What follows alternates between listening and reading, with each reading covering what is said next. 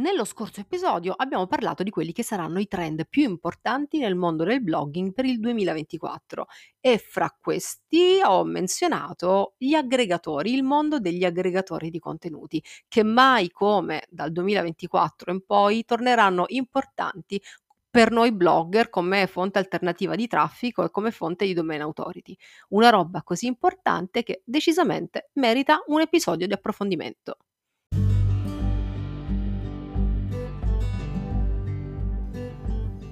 Ciao, io sono Sabrina Barbante, blogger, SEO strategist e sono anche la tua blogging coach.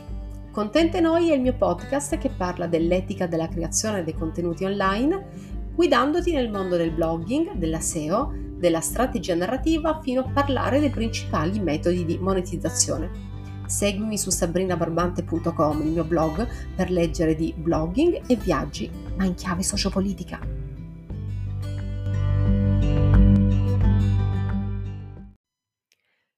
Per molti blogger della vecchia guardia, quindi per le persone che come me hanno creato il loro blog, diciamo prima o a ridosso del 2009-2010, il concetto di aggregatore non è affatto un concetto nuovo. Considerate che noi blogger dell'epoca ante-social eh, utilizzavamo moltissimo gli aggregatori come fonte di traffico alternativa ai motori di ricerca. Noi facevamo questo, lavoravamo di SEO e lavoravamo di condivisione sugli aggregatori e questa sana abitudine ci è rimasta e ha portato molti blog di noi vecchie carampane del blogging a continuare ad accrescere il proprio traffico eh, utilizzando sia i social come nuova fonte di traffico alternativa ai motori di ricerca, ma anche utilizzando questi sani vecchi aggregatori. C'è, c'è da dire che c'è stato un periodo, soprattutto appunto negli anni del, del, in cui i social hanno fatto il botto, ehm, in cui gli aggregatori sono stati un po' dimenticati dagli utenti, perché diciamo come piattaforma di informazione e intrattenimento le persone si sono rivolte a social o piattaforme di infotainment. Bene, oggi il mercato delle piattaforme di infotainment, il mercato dei social e soprattutto il mercato delle informazioni sul web è così pieno, così denso, così saturo che le persone sul mercato internazionale stanno tornando in massa all'utilizzo degli aggregatori e possiamo dire che forse per la prima volta nella storia del content marketing italiano anche l'Italia sta realmente ehm, esplorando questo mondo interessante e soprattutto molto utile degli aggregatori. Di fatto gli aggregatori sono dei siti web, delle piattaforme online che appunto aggregano contenuti provenienti da tutto il mondo del web long form, cioè dai blog, dai magazine, dalle riviste online. E sono molto amati e utilizzati sia nella versione app che nelle versioni desktop eh, perché possono in questo modo, diciamo, mhmm, registrando utilizzando gli aggregatori, gli utenti del web possono restare aggiornati, per esempio, sui loro topic preferiti ogni giorno, per cui se tu hai una passione, sei appassionato di blogging, ehm, dicendo al tuo aggregatore al quale ti registri che il tuo interesse è quello, a riceverai ogni giorno delle notifiche di nuovi articoli, di nuovi contenuti, di nuovi approfondimenti relativi al mondo del blogging, oppure del fashion, oppure del mhmm, della gestione dei capelli ricci, eccetera. Non solo Ehm, altra cosa per cui gli aggregatori sono molto amati dagli utenti del web, quindi in questo momento ti sto facendo uno spiegone lato user, non lato content creator. Le persone amano gli aggregatori perché consente loro di restare aggiornati anche sui contenuti dei loro content creator preferiti, perché non tutti si iscrivono alle nostre newsletter per restare aggiornati sui nostri contenuti ehm, e, e soprattutto anche se si iscrivono non sempre le leggono e non sempre le nostre newsletter eh, rimandano oh, bene agli articoli, ai nostri ultimi articoli, ai nostri ultimi aggiornamenti scritti e che possono interessare ai nostri lettori più fedeli. Quindi io iscrivendomi ad una piattaforma di aggregazione posso anche indicare a questo aggregatore di farmi arrivare in automatico, di notificarmi in automatico tutti i nuovi contenuti di Sabrina Barbante. Perché? Perché io non ho di iscrivermi anche alla newsletter di Sabrina Barbante e quindi ogni volta che ho tempo per approfondire sul mondo del travel, della geopolitica o del blogging, entro su, che ne so, Flipboard, Blogloving o un aggregatore e ho possibilità di trovare gli aggiornamenti dei miei content creator preferiti. Poi di fatto gli aggregatori sono anche molto amati perché tutti questi contenuti li raggruppano anche con un'interfaccia grafico coerente quindi sembra una vera e propria rivista personalizzata che noi abbiamo sul nostro tel telefonino, sul nostro tablet o sul computer. Questi sono soltanto alcuni dei principali motivi per cui le persone amano tanto e amano sempre di più utilizzare degli aggregatori di contenuti. E noi blogger perché dovremmo utilizzare gli aggregatori e soprattutto quali aggregatori dovremmo utilizzare? Allora, adesso che abbiamo chiarito e ribadito il motivo per cui gli aggregatori sono molto apprezzati dagli utenti, quindi lato user, ehm, quindi dal nostro pubblico di lettori e lettrici, veniamo a capire perché gli aggregatori sono da tenere d'occhio, soprattutto per noi blogger che stiamo dall'altra parte della barricata. Di fatto gli aggregatori sono, l'abbiamo detto, l'ho detto già in apertura, una fonte di traffico alternativa ai motori di ricerca e contribuiscono, attention, attention, ad aumentare la nostra blog authority, la nostra domain authority, cioè il nostro posizionamento, il nostro posizionamento agli occhi del motore di ricerca. Adesso vediamo come. Allora, aumentano il traffico perché i nostri articoli possono essere visti in anteprima, titolo, foto e grafica di copertina e in alcuni casi, adesso vedremo quali, anche i primi paragrafi, ehm, dai lettori che entrano sul loro aggregatore preferito e poi portano dei click tramite questa anteprima portano di fatto dei click al nostro blog, cioè le persone non ci vengono più a trovare soltanto facendo una ricerca su Google, ma essendo interessati ai nostri argomenti e l'algoritmo interno al ehm, all'aggregatore che indirizza il nostro contenuto ad un'utenza che potrebbe già essere interessata a noi. Praticamente il lavoro al nostro posto lo fa l'algoritmo dell'aggregatore al quale stiamo affidando il nostro contenuto. E e scusate se poco.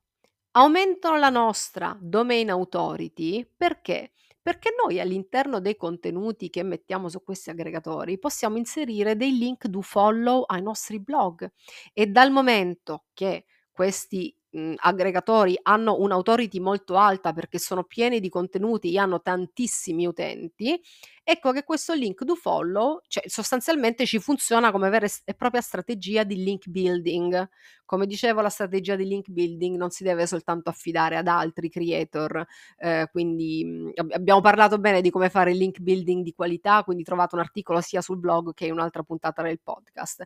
Quindi questi sono 2 motivi fondamentali per utilizzare queste questi strumenti che prima dell'epoca dei social, e sui quali ci siamo concentrati sia come blogger per avere altre visite al nostro blog, ma anche come content creator creando nuovi contenuti inediti, ehm, ecco prima di quest'epoca per noi blogger era assolutamente normale, dopo aver scritto un articolo, automaticamente condividerlo su più aggregatori o sul nostro aggregatore, mhmm, preferito. Ad esempio molti anni fa veniva un po' utili veniva utilizzato StumbleUpon, di cui molti noi blogger hanno tanta nostalgia, Tumblr e poi Pinterest, che è ancora molto importante, ne parliamo fra un attimo. Oggi ce ne sono moltissimi altri perché questo è un mercato in crescita e soprattutto sono fatti veramente bene, cioè gli aggregatori di oggi sono delle vere e proprie riviste che contengono riviste. Ehm, StumbleUpon era graficamente parlando indecente rispetto alla bellezza e alla coerenza grafica degli aggregatori di di oggi. Adesso vediamo insieme quali sono Secondo me, per la mia esperienza, per quello che insomma ho potuto esperire e sperimentare, ehm, nei miei anni come blogger, i migliori aggregatori per noi blogger. Allora, questa mia classifica è molto breve, perché gli aggregatori sono veramente tanti, ti dovrei fare tantissimi nomi, ma io adesso ti nomino quelli che sono più utili per il tuo traffico, per dare un reale boost, proprio una spaccata, una sferzata al tuo traffico. Ehm, quelli più utili perché più utilizzati, più presenti sul mercato italiano, cioè è inutile che ti vada a dire dei nomi, ehm, super utilizzati con un traffico pazzesco negli Stati Uniti, che però qui in Italia sono ancora, come dire, ehm, traballanti. E poi ti faccio nomi anche di quei quegli aggregatori che danno un aiuto per la tua link building, quindi per la tua domain authority. Partiamo da mhmm, leader indiscusso o, mhmm, più recente se vogliamo rispetto agli altri, che è Google Discover. Uno degli aggregatori più usati sul mercato italiano e che soprattutto può portarti un boost pazzesco di traffico. Allora, Google Discover, ne ho parlato anche in una puntata a parte del podcast, in un articolo del blog, è una funzione della app di Google che porta sul tuo cellulare, tablet o desktop ogni giorno una serie di notizie basate sui tuoi interessi. Ed è una, prop- una sorta di vero e proprio raccoglitore di informazioni personalizzate per ogni singolo utente che di fatto il principale motore di ricerca seleziona in base ai tuoi interessi, a tutta la sfracasciata di dati che gli regali ogni giorno, almeno insomma sta, sta compravendita dei dati ogni tanto ci torna utile a qualcosa. Questi interessi quindi arrivano al motore di ricerca grazie allo studio delle tue abitudini di navigazione e ricerca, appunto i dati di cui sopra, e, e fatto grazie a sistemi di intelligenza artificiale. Quindi riuscire a fare in modo che un tuo articolo finisca in Google Discover apre delle porte, delle potenzialità, dei mondi di traffico mh, inauditi per il tuo, per il tuo blog. Eh, ripeto, ho scritto, ho fatto un'altra puntata del podcast proprio su come entrare in Google Discover e poi ho scritto un articolo approfondito su come fare eh, per fare in modo che i tuoi articoli entrino in Google Discover, eh, in un articolo che dicevo lascio nella descrizione di questo episodio. Mi sto incartata tante di quelle volte, però scusatemi quando registro il podcast senza avere uno script dettagliato davanti. Ogni tanto sminchiarro un po', però so che voi avete un livello di attenzione molto alto. Andiamo avanti nell'elenco di ottimi aggregatori da prendere in considerazione come blogger, Flipboard, che è uno dei miei preferiti, perché il concept del sito e dell'app di Flipboard è quello di creare proprio delle riviste personalizzate. L'interfaccia è proprio bello come una rivista generalista e a mio avviso l'app è anche una delle più leggibili, delle più frizzanti, cioè ma, ma, ma io ho proprio piacere entrare su Flipboard e vedere quali notizie mi, mi ripropone ogni giorno. Come condividere i tuoi contenuti su, su Flipboard? Guarda, più facile da fare che da spiegare, però ci provo entri su Flipboard, ti registri, crei un profilo come creator, eh, vai su più e crei una rivista, cioè proprio la voce crea una rivista e qui puoi condividere i link, mm, c'è un'iconcina di una catenella, tu clicchi su quel link, inserisci la URL dell'articolo che vuoi condividere, to, te sei fatto, quello è il primo articolo della tua rivista sul tema Pinco Pallo. Quindi la rivista la fai su un tema. Oltre a condividere i tuoi contenuti, puoi anche leggere e interagire con le riviste e contenuti di altri, un po' come Pinterest. Eh. Ogni rivista deve avere un nome, ecco, questa è una cosa importante. Eh, per ragioni SEO, perché ogni piattaforma poi ha la sua micro SEO, io ti consiglio di creare dei titoli alle tue riviste che siano chiari, semplici e facili da indirizzare alle persone interessate a quegli argomenti. Ad esempio, io la mia rivista non la chiamerò il magazine della Barbante o la zia Sabri racconta, perché su un piano SEO non ha nessun appealing, eh, nessun appeal, scusate. Eh, le mie due riviste Flipboard si chiamano una Viaggi e Politica e l'altra si chiama Blogging e Content Marketing, quindi titoli infraintendibili. La SEO di Flipboard non può fraintendere se c'è un utente che è interessato all'argomento viaggio e geopolitica potrebbe ricevere delle notifiche push eh, dal proprio Flipboard contenente i miei articoli. Un altro molto utile, molto, che a me è stato personalmente molto utile anche nella crescita della mia domain authority è Medium. Medium è una via di mezzo fra una piattaforma di blogging, microblogging aggregato e un aggregatore. Cumminghia vuol dire questa cosa? Vuol dire che eh, su Medium tu puoi sia scrivere dei contenuti ex novo come se fosse un blog, cioè invece di utilizzare WordPress utilizzi Medium, ehm, oppure, oppure puoi condividere i tuoi contenuti provenienti già dal tuo blog, creando semplicemente il titolo e l'anteprima e poi linkando il tuo articolo dal blog su, questa, su questo nuovo post. Medium, attenzione, ha una grandissima domain authority, per cui e i link che tu inserisci al tuo blog, sito web, sono tutti link do follow. Quindi questo vuol dire che Medium è uno di quelli più utili, eh, degli aggregatori più utili per la tua strategia di link building. Un altro aggregatore molto usato e eh, molto amato dai blogger si chiama, eh, manca a farlo apposta, Bloglovin.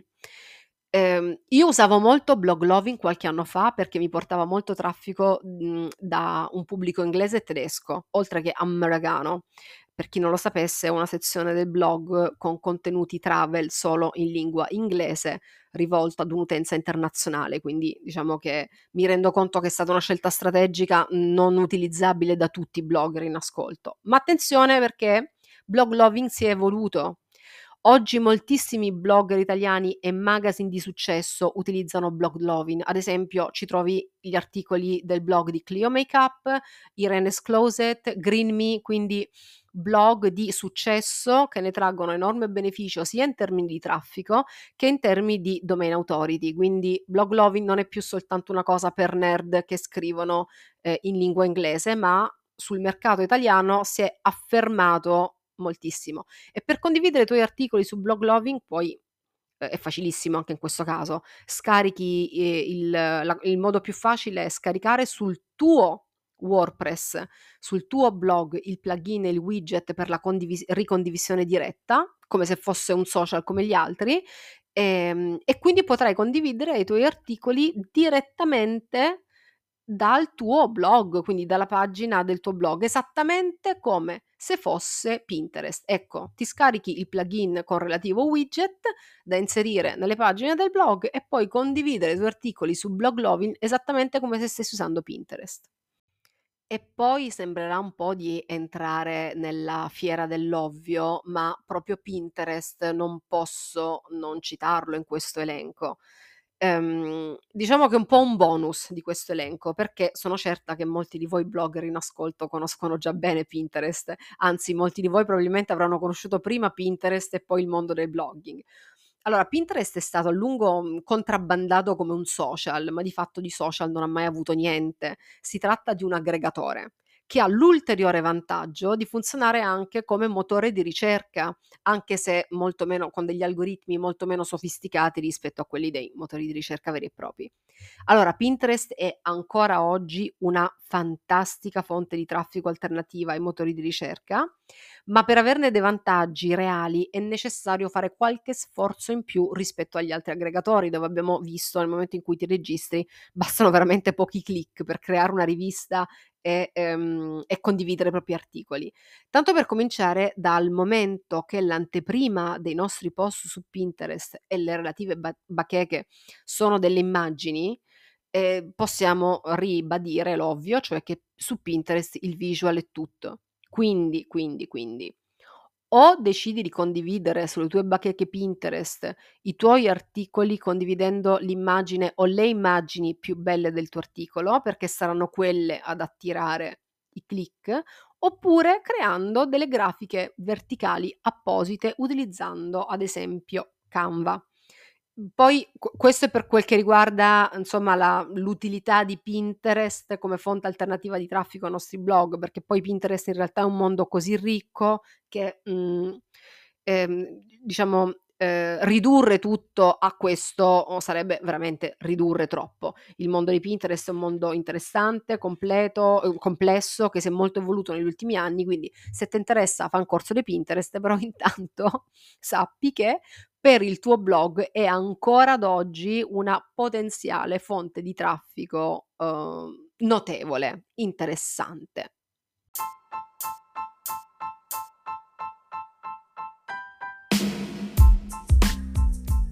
Ma quindi la barbante ci sta dicendo che oltre a creare nostri contenuti long form, oltre alla SEO, alla strategia narrativa, alle call to action, l'utilizzo dei social, i podcast, video, YouTube, dobbiamo anche metterci tutti gli altri siti aggregatori? No, la Barbante non vi dice questo. La Barbante vi dice come al solito, la zia Sabri vi dice come al solito, Considerate tutte le opzioni presenti online per aumentare il traffico del vostro blog e per eh, seguire, che vi aiutano ad inseguire la strategia del vostro blog. Se in questo momento della vostra vita da blogger il vostro blog punta alla crescita di traffico e di authority, forse dedicare più tempo ad un, non tutti, ma uno, due giusti aggregatori potrebbe essere più saggio che dedicare un eccesso di tempo, che ne so, a TikTok, che è una gran figata per carità, una piattaforma di infotainment tanto divertente, ma chiediamoci se il nostro obiettivo per il 2024 o per il 2025 o per il 2020 per sempre è quello di far crescere la nostra authority come blogger e il nostro traffico sul blog, sarà il caso di concentrare nostre, i nostri sforzi, le nostre energie nella giusta direzione quindi non vi voglio dire che vi dovete iscrivere adesso anche a tutte le piattaforme di aggregazione, vi consiglio di studiarvi quella che vi piace di più, utilizzarla anche un po' da utente per capire quale risponde anche un po' più al vostro gusto estetico e poi magari utilizzarne una, massimo due per qualche mese. Ogni volta che, che scrivete un nuovo articolo lo condividete con due clic anche su un aggregatore e monitorate l'andamento del traffico per qualche mese eh, sulle vostre Google Analytics. Se nell'arco di qualche mese vi rendete conto che in pochi click e in poche condivisioni il traffico che vi viene da un blog loving o da un flipboard eh, ha superato quello che viene da Instagram, spoiler, cosa altamente probabile, forse che sì, forse che no, può essere quello il giusto luogo dove investire energie a discapito di qualche minuto passato su qualche altra piattaforma di infotainment. Del, delle quali restiamo, resto io sempre grande fan, però dobbiamo sempre capire qual è la priorità nella nostra strategia di crescita. Io ti ricordo sempre che se hai bisogno di una mano per capire come impostare una strategia di crescita del tuo blog, anche soltanto con una consulenza one shot con la zia Sabri, ne esci completamente svoltato. Io te lo dovevo dire, te l'ho detto. Grazie per avermi ascoltata anche oggi, noi ci sentiamo qui la settimana prossima. Come sempre, se vi piacerebbe un approfondimento in particolare relativo al mondo del blogging e del content, non avete che da chiedere, io sono qui.